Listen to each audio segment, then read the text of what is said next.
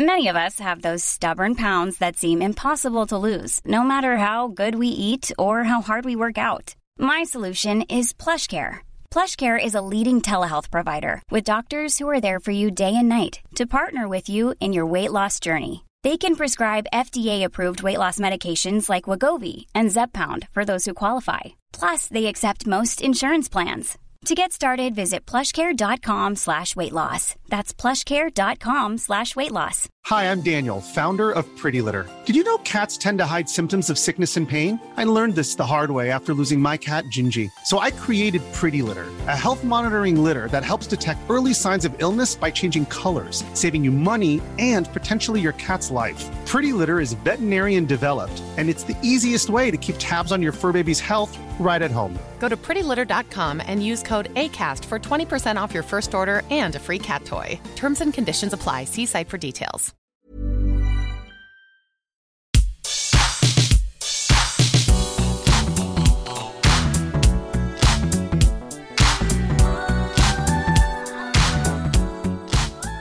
Hello, everybody. Welcome to the What Culture Gaming Podcast. I'm your host, Scott Tilford, joined by Jules Gill Hello. and Josh Brown. Hello. I don't remember the last time we did a podcast together. It's almost like some giant world enslaving thing has happened that's fractured us apart across the country. You know the uh, beginning bit of Inception when he walks into the room and he's an old man. That's exactly what's happened. We've finally gone enough layers deep where you you guys have come washed up on my beach, and I'm just like, "Hello, I'm in Wales now." I feel like we're, we're very much the old people, and Josh is the very young, spry looking dude on the other side of the Oh, table. he's Leo. He is definitely. Yeah, yeah, yeah. Big, big Not Leo anymore, energy. dude. Not after the past four, five, six months. I feel like I've aged ten That's a years. good. That's a good way of putting it. Like we all feel like we're on sort of like level three of uh, the dream level, and we're trying to get back to whatever the the uh, the ground level is. But yeah, I just thought we'd do um, a conversation, a podcast about the general state of exclusives and the conversation that Phil Spencer sort of sparked a good few weeks ago, uh, where he was talking about the idea of um, exclusive games, games being exclusive exclusive to certain platforms, how that is fundamentally anti-consumer. He sort of talked about the idea of you know in some ways it's it's always going to restrict restrict somebody from playing something, um, and if you sort of value the art form, the medium of gaming overall, then at some point exclusives are going to have to go away. The weird addendum to that is that he's still champ- championing, you know, this Xbox family of consoles, and obviously they're not about to put Halo on the PS4. Um, and he was sort of talking about, hey, you know, we don't believe in console exclusives, but what he really meant was that things can go to PC as well. He's still not really talking about it as an art form thing. You have to look at it as well that that is definitely the type of uh, attitude that somebody who has lost the previous console war would say. Like when they basically just go like, "Hey, look, listen, exclusives, they're not everything." It's like the person who's only got what was it, twelve exclusives for the Xbox One. Oh, it's like three now. I mean, everything else has come across. the PS4 absolutely dominated in that sense. The Switch obviously has like loads of their own, and the PC. Well, I mean, God, look at them, the amount that they've got there. Like exclusivity will always exist, and if anything, I don't, I, I don't see why you would want to get rid of it. Like, because you say like the IPs, why would you want to give them to somebody else? Like, mm-hmm. yes, you could sell more for that one franchise, but it's not a guarantee that it's going to be the people are going to buy your console. You want them mm-hmm. to play it on your hardware, surely. This only Well, benefits the publisher. The thing that you said before as well about like they've almost had to pivot and it, it's so strange because they've had so long to come up with this like genius game plan to tackle the next generation. I still want to believe that they have some aces up their sleeve and whatever but considering how much of a misstep the xbox one was and the reveal around it and they sacked don mattrick and brought phil in and game pass is great and all these make, make all these really cool strides towards this sort of more positive energy around the xbox and then it's just they've almost had to pivot and accept that sort of quote unquote losing mentality because they can't compete with um, the PS5's exclusives or the PS4 as well. Um, and I just thought that after this long, that's what they would directly go go up against. Um, but their approach now has just been to oh well, actually we don't need exclusives. Everything's fine. You know everything's for everybody, and we're just going to sort of as long as you're playing on something that's Microsoft branded, we don't really care. but that's something that's Microsoft branded. Like, why would you choose that one over? Like, if you if you're a PS4 fanboy and like like Josh, you've had PS uh, stuff for what since PS2, PS1. Uh, yes, but I was uh, Xbox 360 was like a big conversion for me. Like the original Xbox was when I kind of started looking to the other side, and then for that, the generation that came after, after sorry, I was um, Xbox 360 all the way, and then the Xbox One dropped the ball so hard that I came back home, as it were, to my Nice. original love, the PlayStation. But if, if somebody said to you, that okay, so Josh, there's this game is coming out for all platforms. how do you decide? What is the deciding factor for you to decide which platform to play it on?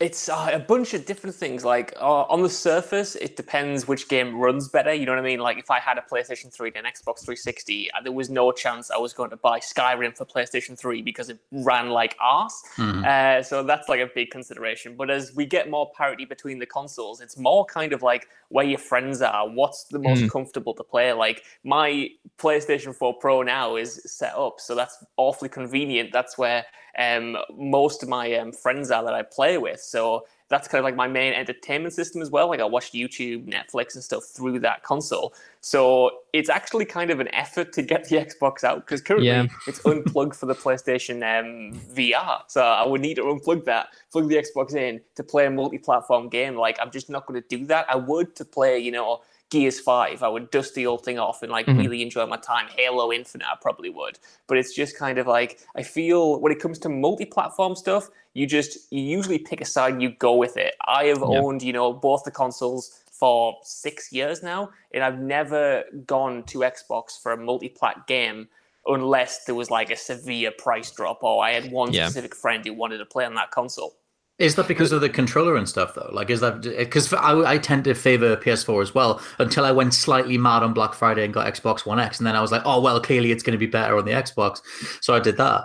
Not gonna lie though, the Xbox One controller is the best controller. You've, you've said this for years, and it's I, always it, been crazy. It's, it is it, the, Xbox One, the Xbox One controller. I've got one right here, actually. There you go. Yeah, it's all the clicky clacky D pad. It is a marvelous piece of design. This it's just so it's so robust. I absolutely love it. If it was like a choice to allow me to play the Xbox, the PS4 using the Xbox One controller, I totally would. Oh, Josh, where are you on this on this uh, divide? Uh, right in the middle. One on the one hand, on the one, he always is. on the one hand, it's hey. uh, it's incredibly ergonomically satisfying to hold and play. So that's one point of Jules. On the other hand, it is clicky clacky, and why does it sound like it's just you know, nails in a chalkboard. That don't need the D pad to click don't need, on don't need at it. all. Be smooth. Be smooth. Be smooth all the way. Um, another it, thing that you, I'll go on, Jules. I was going to say that that's that's actually probably the way to uh, to win the next sort of console wars is just by offering cross-platform play. Like if Xbox, uh, if Microsoft had just gone ahead and just said like every game that we're going to be putting out, while we might not have exclusives, is going to be cross-platform between this and PC. Every single game, I'd be on that like a heartbeat because, mm. like Josh was saying before, I have more friendship groups that uh, intersect in the Venn diagram of my life by having those two criteria met of Xbox fans and PC fans. Mm. Like if they did that, then I'd probably put everything onto the Xbox because of the fact that it would just be there. But I think it, it is like because he is right. Obviously, you know, you are going to be restricting a like a portion of a consumer base that can't access your console. But for me, that's just that's the race that you're in. Like that's the media yeah. you're in. Like I, it, it any any sort of competition thing comes down to two contenders, whether it's you know Sega versus Nintendo or Android versus iPhone or whatever. And you know, for the most part, for this generation, until the Switch came along, it was obviously Sony versus Microsoft. Even though Sony was so far ahead, um, and I, for me, I just view exclusives as a fundamental part of the industry. It's just something that we need um, to you know to stoke your interest in a new system. And the amount of conversations going around around this Series X, just being like, well, why would I buy this? Um, mm. Because it's always going to come down to the games. Now, maybe that is a reframing of the mentality around gaming that like we just need to accept that on a long enough timeline, it's going to be like film, TV, books where you can just access them digitally everywhere. Mm. But, but I oh. just I don't know. I'm not holding on to something that's too old at this point even that though like you compare it to like like film and tv for instance even even those kind of mediums have their own versions of sony and microsoft that have their own mm. exclusives you know what i mean like you go to netflix primarily for netflix originals you go to amazon prime they mm. have amazon prime originals and i feel like there are two different conversations kind of happening here and that's between the first party or I guess second party exclusives, and then kind of like the more third party deals where you get something like a Shadow Rise of the Tomb Raider. Rise of the Tomb Raider was the mm-hmm. second one. You get a Rise, Rise of the Tomb Raider one, yeah. deal where you get um, a series that was predominantly, you know, or the, the previous game was multi-platform. It came out on all consoles, and then suddenly the sequel is an Xbox One exclusive. At least for launch, it was, and the messaging was kind of unclear. Is it going to be timed? How long is it going to be timed for? And that's when people get really pissed off, and that's when you get this kind of anti-consumer kind of thread coming in because inherently that kind of is that isn't bringing anything new to the table. It's if anything, it's getting off a community that's already invested in this brand in this franchise, and you were saying no, you have to come over here. Whereas when it comes to first party, I think you're right there, Scott, where like competition breeds, you know, innovation. I've stuff. literally got, got, that written down. I could not yeah. remember what the quote was, so I wrote competition breeds innovation slash excellence. It's one of the two. It yeah. does Maybe though, both. you know complacency just like kills companies. You look at um, you know, the EA Sports series. You know, they've got mm. the exclusive license to these teams, uh, these these leagues, and stuff like that. And you get these games that are incredibly similar because they have nothing really left to fight for. They're not going up against another behemoth. Where, where, whereas you've got Microsoft, you've got Sony with their first party studios, you've got Halo, you've got Uncharted, you've got some other Xbox franchise. You've got Gears, you've got um, like uh, Horizon Zero Dawn or something, and they fundamentally push those um, respective console makers and publishers and developers to try and do something new, to try and one up in each other, to try and kind of um, you know get the market share of uh, profits and mm-hmm. fans and kind of engagement and stuff like that. And I don't think that's inherently anti-consumer because the opposite of that is everything's on everywhere and no one tries to vie for your attention. So we get, mm-hmm. you know, diminishing returns and games that just aren't trying to push forward because they have no reason to try and push forward because they're not fighting for anything other than just trying to get people to buy the game. Mm-hmm. I feel like um, uh, Phil's uh, statement as well is kind of like um, dismissive of, of the success of uh, exclusives in terms of um, the the monetary return that they get. Like if you mm. look at the PS4 Spider Man, that sold so many units. The God of War game sold so many units. Like there is a reason for them to exist because of the fact that you can yes, you are gating off some of the market, but they are selling so well that why would you ever not want to have exclusives? Like you're basically going up to Sony and saying, "Please, can you let uh, stop this war of having exclusives?" Why would they ever turn around and say no? Like, why would they well, ever say like, "Yeah"? That's it, what I think he's trying to that's the thing. It's like, is it is it a marketing spin? Like, you know, mm. is hmm. it this sort of game of 4D PR chess, or is it like a more progressive mentality towards the availability of games in the long run? Um, but for me, I, I like all that stuff. Like, I was going to say, what what are you guys' um, thoughts on all the console war stuff? Because obviously we came up when you know during like N64 versus PS1 and like PS2 mm. like obliterated the GameCube and all that kind of crap. And I love that stuff in like a fun, self-aware sports team kind of way. Um, never going online harassing developers or, or whatever. No because um, obviously some people take it too far. But I think like that stuff for me is part of the enjoyment of the medium, and like that whole thing of like, oh, what's my team gonna have, or like, oh, what's this first party uh, studio working on, and like, oh, you know, I'm proud to, or like, I'm happy, I'm looking forward to seeing what like all of this money's gonna get put behind, um, from a company that wants to have a portfolio of titles. For me, that's some of the most exciting stuff of why gaming is a big deal and why I like favor it as a medium. Um, but I mean, what yeah, what's like either of your thoughts on like the console war stuff in general? Like, I, are like, I guess it's our exclusives necessary uh, in that sort of uh, realm as well. I, I don't want to ever uh, look out to the gaming industry and just see that it's become a homogenous mess where you can get mm. every title on every console. Because again, what's the point? You might as well mm. just have one console then. You might as well have like Kinda. just one developer. Well, that's clearly what they want eventually. Yeah.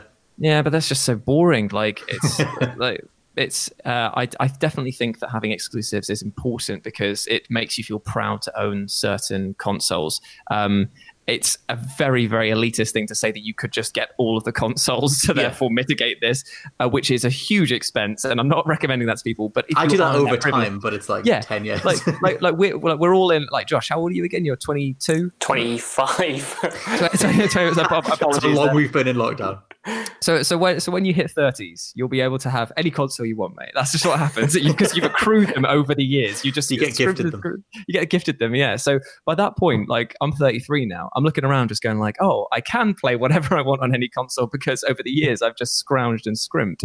But it's kind of sad in a way as well because I don't feel like I've got an allegiance to any particular one. I liked having well, you, that when I was a kid. You kind of sh- that's the thing because obviously when you're coming up, like it, it, forms part of your identity as a person when you're scrambling to latch onto anything through music or games or whatever when you're younger. And I think that obviously that leads to those toxic mentalities of like, oh my god, like you know this thing got slagged off, therefore I'm going to take it personally and go online and slag someone else off. Um, as opposed to when you get older and it's a more mature, like I said, it's almost sports like mentality of just sort of general like supporting a brand or being happy to see like like a portfolio yeah. of first party stuff. That changed the day that the developers themselves started reaching out to other developers of other exclusives and saying, mm. "Well done." That was the moment where people were just kind of like, "Oh, okay, that's it. there is no reason to fight or uh, have a go at somebody for choosing or liking something. You can like whatever you like." And yeah it was like because Cory Barlog's just a, a, lovely person. He's always offering out praise to people who are doing well in the industry, and I'm lo- I love to see that because well, that's like, how you um, grow.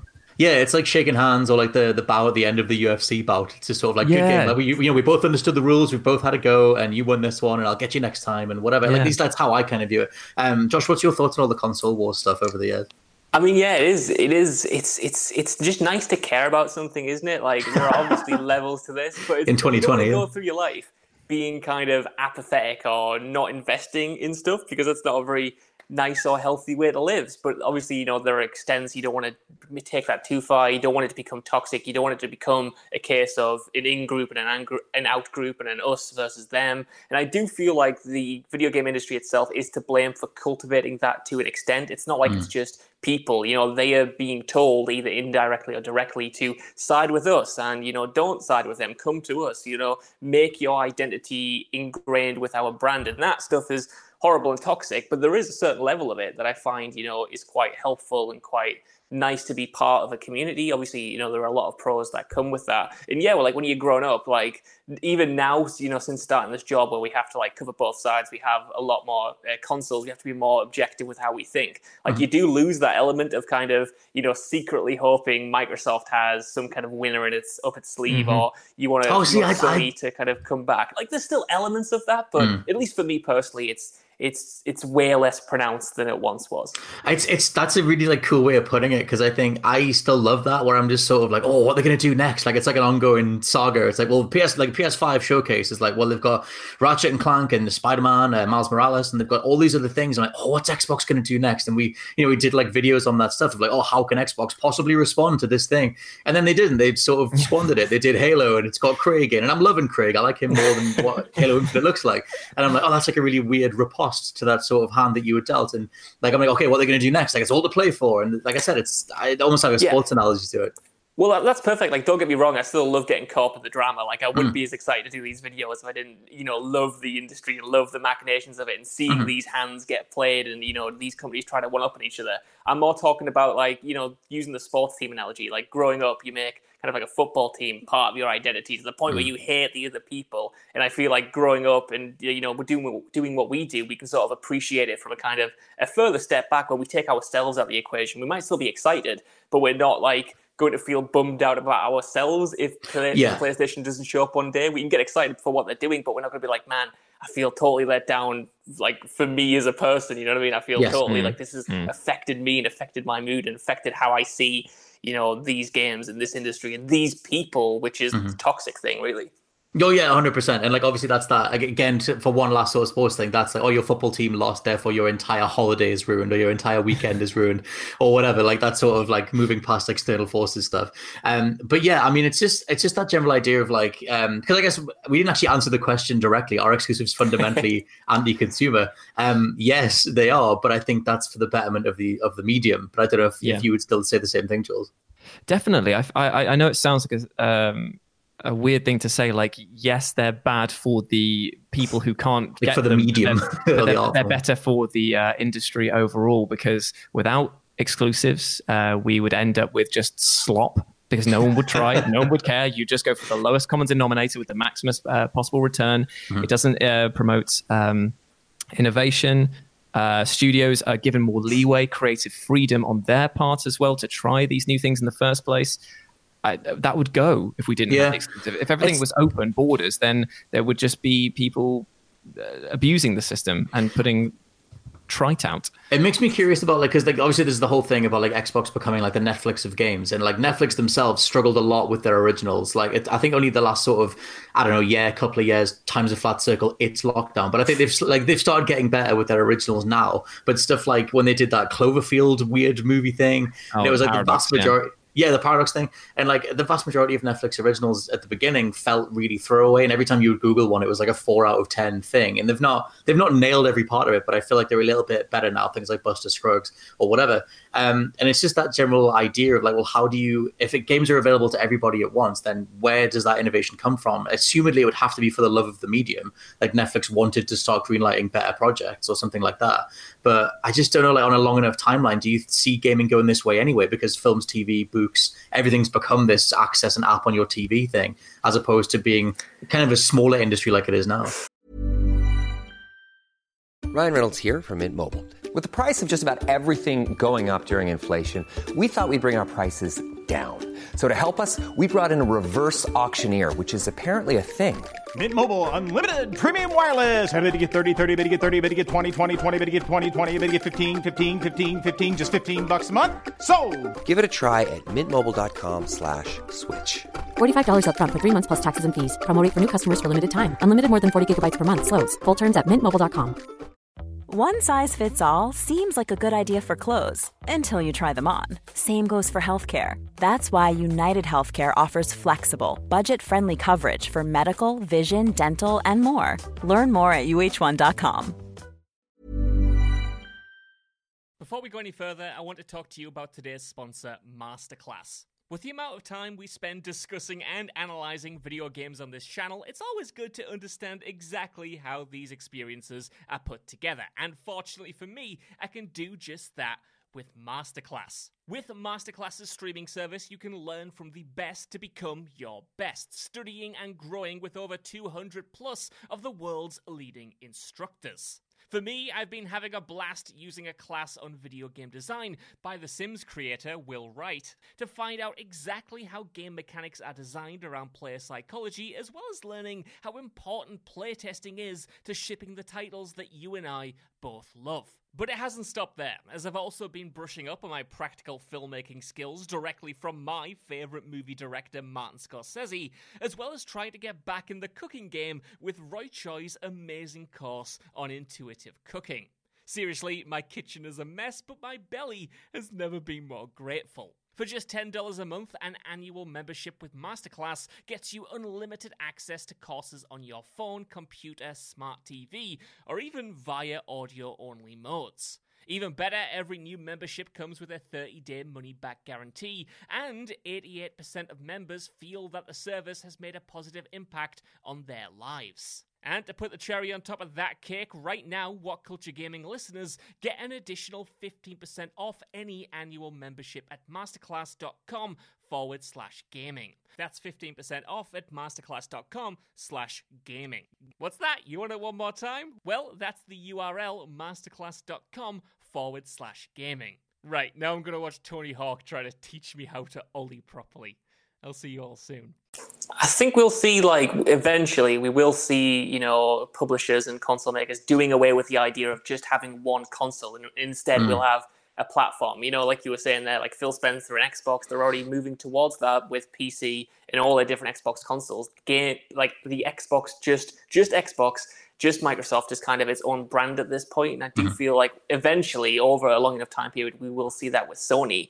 But even then, I feel like all of these different companies just know the value of a, an exclusive brand and exclusive IP. So while we might move away from, you know, having these real rigid generations where you can only get something uh, at PS5 on launch that you can't get on the PlayStation 4 like now, e- eventually we will get it. So we have this cross pollination, so everything's accessible, but only over one family of units. We st- I still don't think we'll get to a point where everything's available everywhere because I feel like brands are just too like like Jules is saying, brands are just too successful in their own right. They mm-hmm. move services, they move platforms, they move consoles, they move software, and people, you know, ultimately want them because the gaming industry and industries at large, like we were saying as well, tie people's kind of investment to those specific brands, and you kind of like lose that. It becomes way more nebulous, way more hard, harder to pin down, way more harder to market to. If mm-hmm. you kind of just have this cross pollination thing, like I, I don't necessarily think they're anti-consumer. I do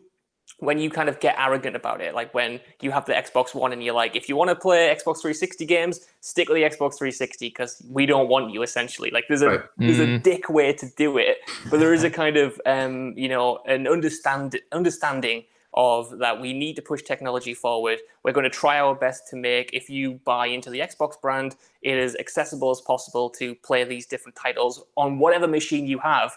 But at the same time, we still understand that Halo sells because it's tied to our console. And we're not going to let the competition have that just because yeah. it might get some more software sales. You know what I mean? Mm-hmm. Like at some point, like I, yeah, like I get he's going down this like super friendly. Everything's for everyone. Don't worry about it. Like we're all going to just just love games in the sun, dance around, you know, link arms. It's all fine. But there is obviously that like brass tacks business reality of like, but we need. It's still going to come down to the games. It's still going to come down to the franchises, the IPs.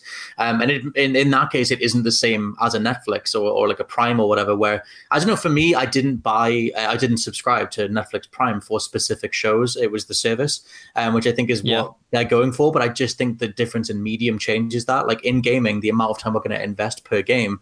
Um, I don't know if you guys would agree, but for me, it, it does come down to the games. Like I, Game Pass is yeah. great but it's still specific games that I'm highlighting. Yeah, no, very true. Very true indeed.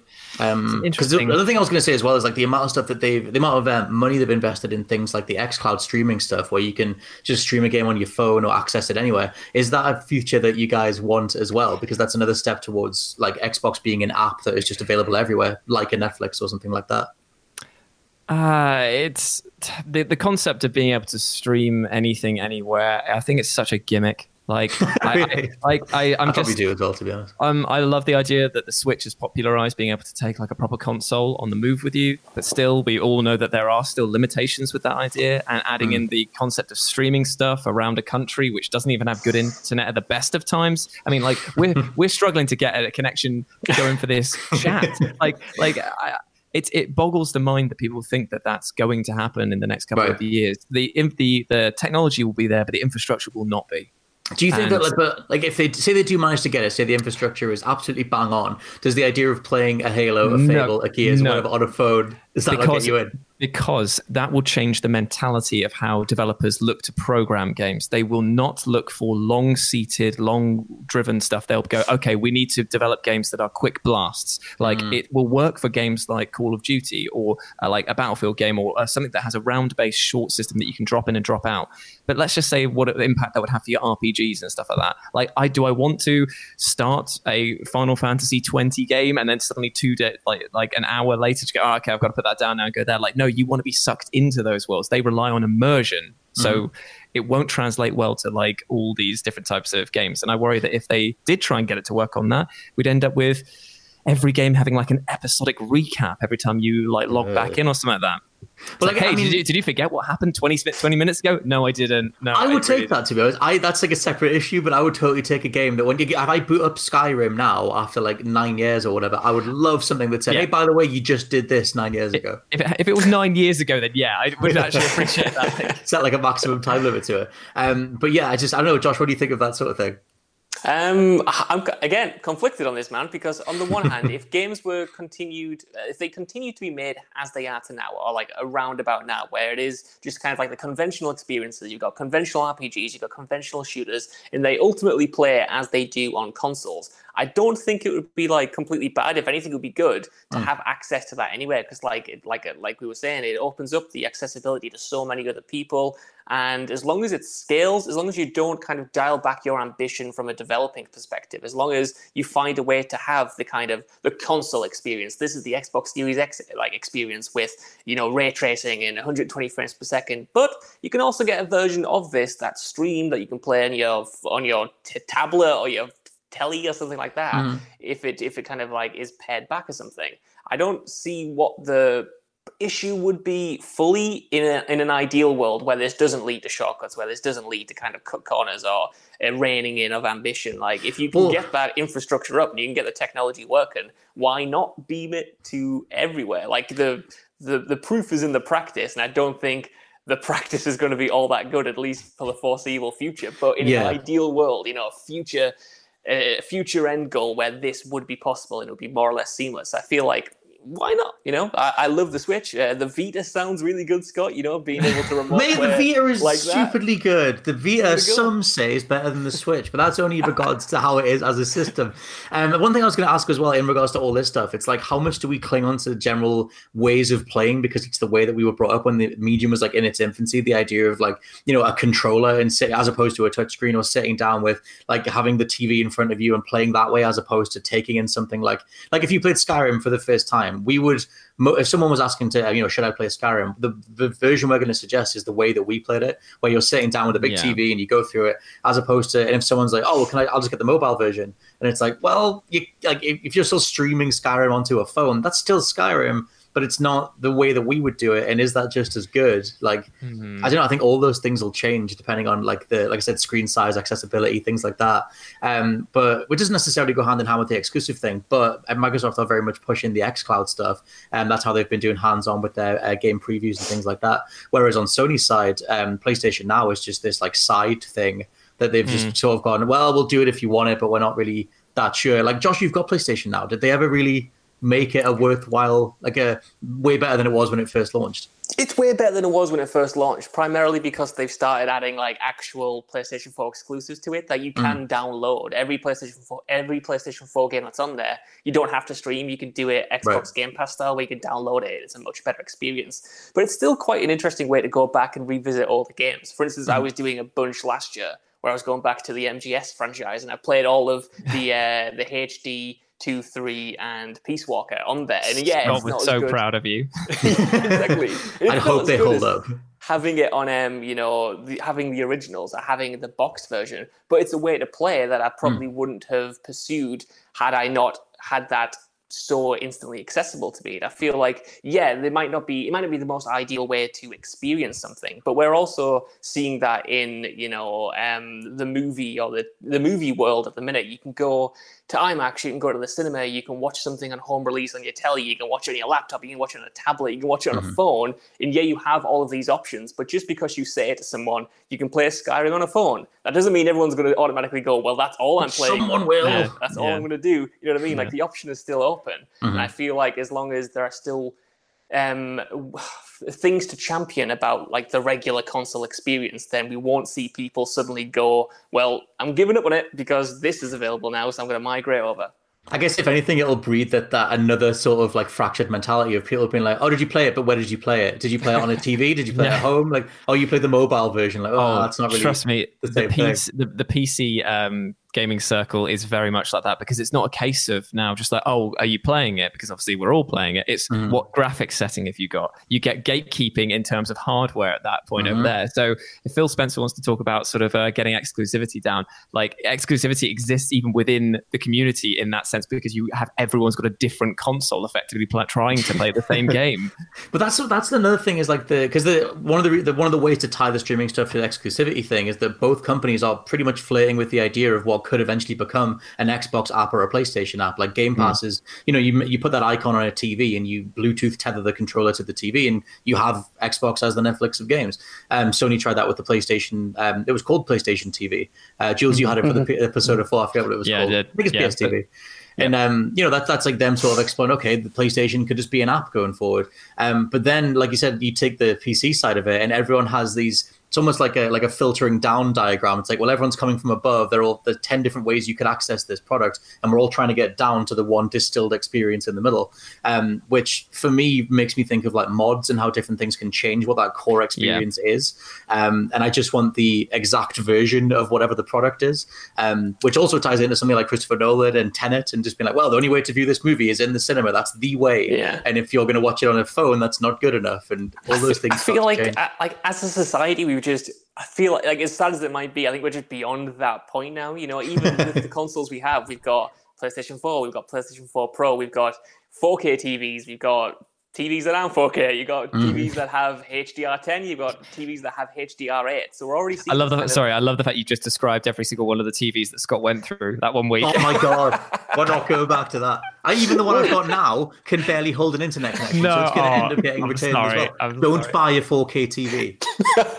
well, this is the thing, you know what I mean? Like we both played Ghost of Tsushima, but uh, I might have played it in HDR. You might not. You might not have. You know what I mean? Like or Ori and the Will of the Wisps, yeah. the experiences are always going to be slightly different, but I don't feel like currently we have much gatekeeping going on in that sense. Like, yes, like PC, completely different ecosystem, completely different beast, but in a kind of more casual console market.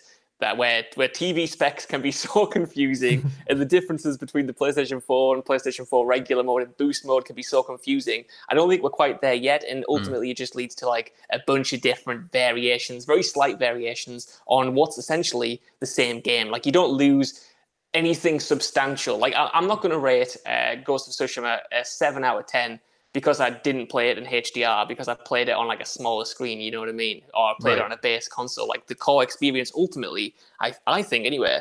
Will remain the same across the board, and the people who buy in at the top level will have a few extra bells and whistles. The Mm. people at the bottom level will have, well, won't have them.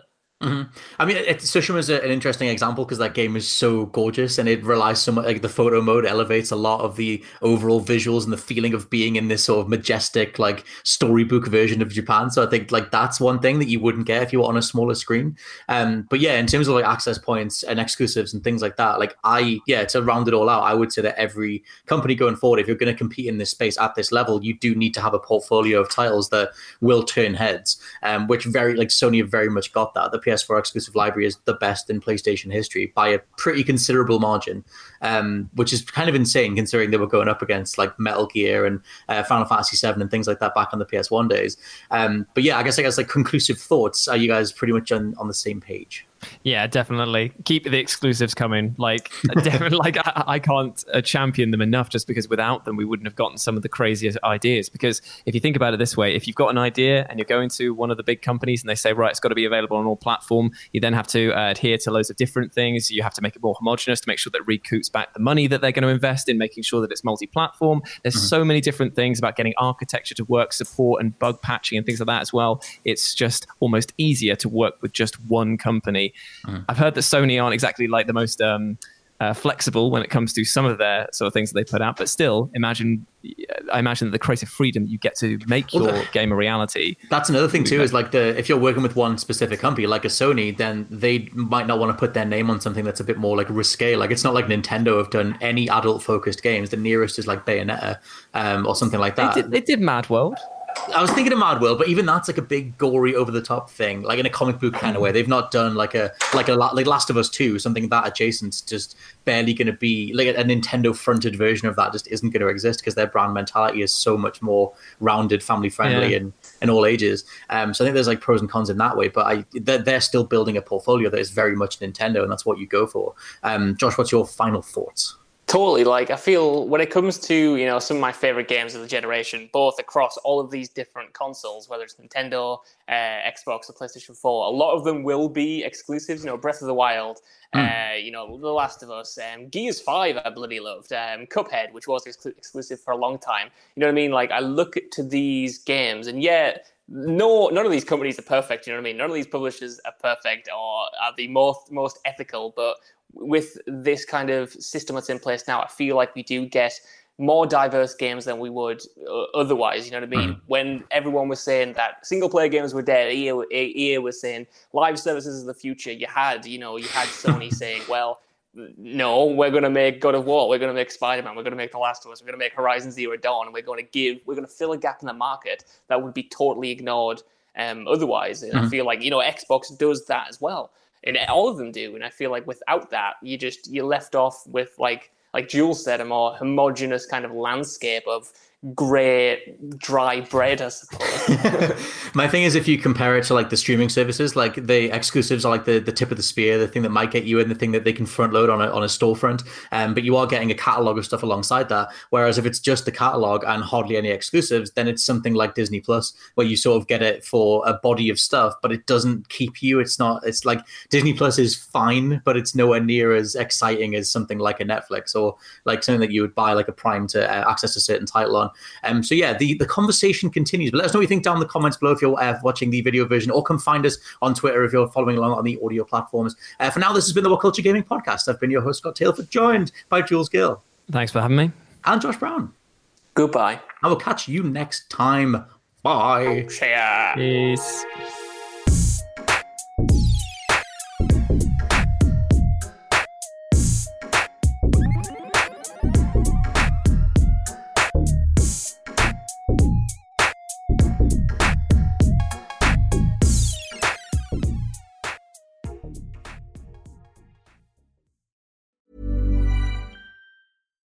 Hi, I'm Daniel, founder of Pretty Litter. Cats and cat owners deserve better than any old fashioned litter. That's why I teamed up with scientists and veterinarians to create Pretty Litter. Its innovative crystal formula has superior odor control and weighs up to 80% less than clay litter. Pretty Litter even monitors health by changing colors to help detect early signs of potential illness. It's the world's smartest kitty litter.